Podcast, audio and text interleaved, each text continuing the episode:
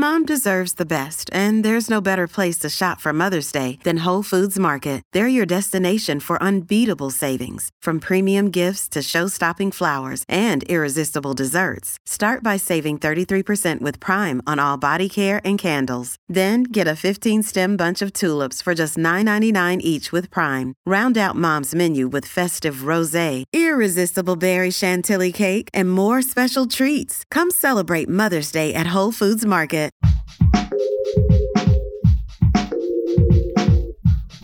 What if you could become a better person, not by working harder, but by allowing your inherent goodness to take the lead?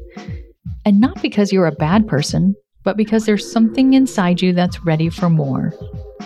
How to Be a Better Person gives you one tiny step a day you can take to be the person you want to be. My mission? To help you keep growing. Hey, and welcome to How to Be a Better Person, the podcast for people who give a shit about making a difference in themselves and the world.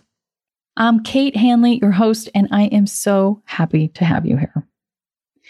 Why is it that your first cup of coffee or tea is so perfect that you want another one immediately, but then the second cup of coffee or tea is never as good as the first? I'm a tea drinker and I was plagued by trying to find a way to have the right amount of tea at the right strength and temperature. I mean, it's the little things, right? And then I took my thrift loving daughter to Goodwill one day and occupied myself while she was perusing the hoodie racks. I was looking at the household items aisle, and that's when I saw them. One of my current obsessions two big ass mugs. One of these mugs is probably like 1.8 times as big as what I would consider to be a bigger sized mug. I haven't measured it, but I'm going to guess it's about 14 ounces, so not quite double your standard 8 ounce mug. It's about 6 inches tall, if that helps you visualize it. Drinking your coffee or tea out of a bigger mug reminds me of when we went to London. And when you go out to dinner in England, they say, Do you want a small glass of wine or a large glass of wine? The small glass of wine is your standard, I think it's five ounces, and the large glass of wine is nine ounces, so not quite double. The large is perfect. They bring it to you you know, shortly after you order it, and then it lasts you all the way through the point to when you've had the first bite or two or three of your meal. You don't run out of wine with about five minutes before they even bring your meal. When the server will ask you if you'd like another glass and you say yes, but then by the time they bring it, your dinner is already there and you're already several bites in. And honestly, by that time, I just want to drink water. So, by ordering a large glass of wine, it actually means you consume less alcohol and you spend less money, and it's perfect. You don't have any time when you're sitting there wishing that you either had a little bit more wine in your glass or wondering when they were going to bring your new glass. So the big tea mug is like that. It just helps you have your hot morning beverage for the perfect amount of time. You may be thinking, Kate, this is so simple. How can this possibly be rocking your world? Why don't you just get a large cup at the coffee shop? Well, I work from home. I don't happen to like coffee, so I never really go to coffee shops just to grab a beverage because I can make my own hot water and stick a tea bag in it at home, which is exactly what they do at the coffee shop, so I don't need to go pay them $4. Occasionally, I'll go out and get a matcha latte or be social and meet a friend. I'm not saying I don't approve of coffee shops, it's just that it doesn't fulfill a need for me on a daily basis. So, what can I say? It took me until I was 52 years old to figure out that I should just use a bigger tea mug, but maybe it'll be an eye opener for you too. The problem with the regular size mug for me was that the tea just didn't last long enough. I make my first cup first thing in the morning and I drink it while periodically checking in on the kids to make sure they haven't fallen back asleep. I would always finish that cup of tea well before they needed to leave, when it was still tasting delicious, and I really wished I had more. So then the question became do I make another cup right now when I want one? Because that would mean that I'd have to put it in a travel mug because we drive. We used to drive both kids to school, but now that my daughter's in high school, we only give our son, who's still in middle school, a ride to school in the morning. And I don't want to spill it all over myself, which trust me, I've done. But if I don't make another cup right then, it means waiting until I get back from that drive, which could be another 45 minutes. This isn't an earth shattering dilemma, I realize, but it was one of those little things I spent a lot of time thinking about in the mornings and just never felt like I got it right.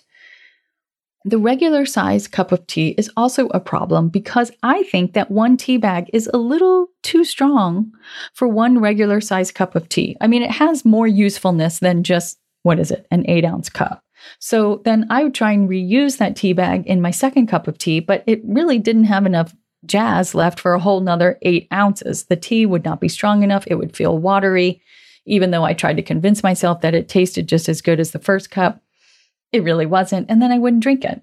In my opinion, one tea bag is perfect for a large mug. It fulfills all of its functionality, and then there's no temptation to try to use it one more time. My only regret about this big ass mug that I bought is actually I bought two of them, and there were four at Goodwill, and I wish I'd gotten all four because guess what? My husband loves it too. And that means every morning our entire supply of big mugs gets dirty again, and then we have to wash them every day. It's not terrible. They were meant as an experiment. And now I have proven the concept, and maybe I need to go back to Goodwill to see if the other two are still there. Funnily enough, I still have two cups of tea. Now they are just big cups of tea, but here's the thing they are both perfect. I use two tea bags, one for each cup. I have one before the kids go to school, and then I make another one to take up to my desk with me. And then there's less of me sitting down to work with less than half a cup left and then popping up to go make another one. I have a more seamless transition to work, and that is really very helpful.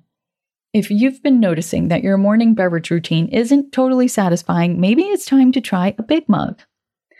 I've got another beverage related obsession to share with you. This episode is a twofer, as well as how this big coffee tea mug is making me a better person right after this break.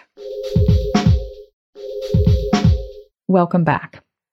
So, my other current beverage related obsession is for the other end of the day. It's not a morning beverage, it's an evening beverage. It is hard kombucha, meaning it's an alcoholic beverage that I like to think of as a low carb alternative to beer. If you don't like regular kombucha, you probably aren't going to like hard kombucha. But if you do like regular kombucha, get psyched because this is a delicious beer like beverage. I have been crushing on the JuneShine grapefruit paloma flavor. It's only got three grams of sugar and 150 calories in a can. It's 6% alcohol by volume. Really, I have one of these things and I feel really groovy and I kind of don't even need another one. Unlike beer, hard kombucha is gluten free and it's low carb. It's a great drink on a hot day or on the beach or at a cookout. Now that we're moving into fall, I might be tempted to check out the honey ginger lemon flavor that has a little more of a fall feeling to me than grapefruit. If you like cider, I think you might like hard kombucha. It's a little less sweet than cider and a little more tangy. But see what you think. I have turned several girlfriends onto hard kombucha and now they are texting me, Where did you find it? I have found it at a couple of different wine or liquor stores. If they don't have it at one, try another. They don't all have it, but a lot of them do. And I've started to see it pop up on restaurant and bar menus too, so keep an eye out. There are other brands of hard kombucha that I'm sure are good. It's just that the JuneShine Grapefruit Paloma has totally been my particular obsession. So, how do these things make me a better person? Well, both coffee and tea have remarkable proven health benefits. I am working on a book about liver health for a hepatologist and a dietitian with the Cleveland Clinic.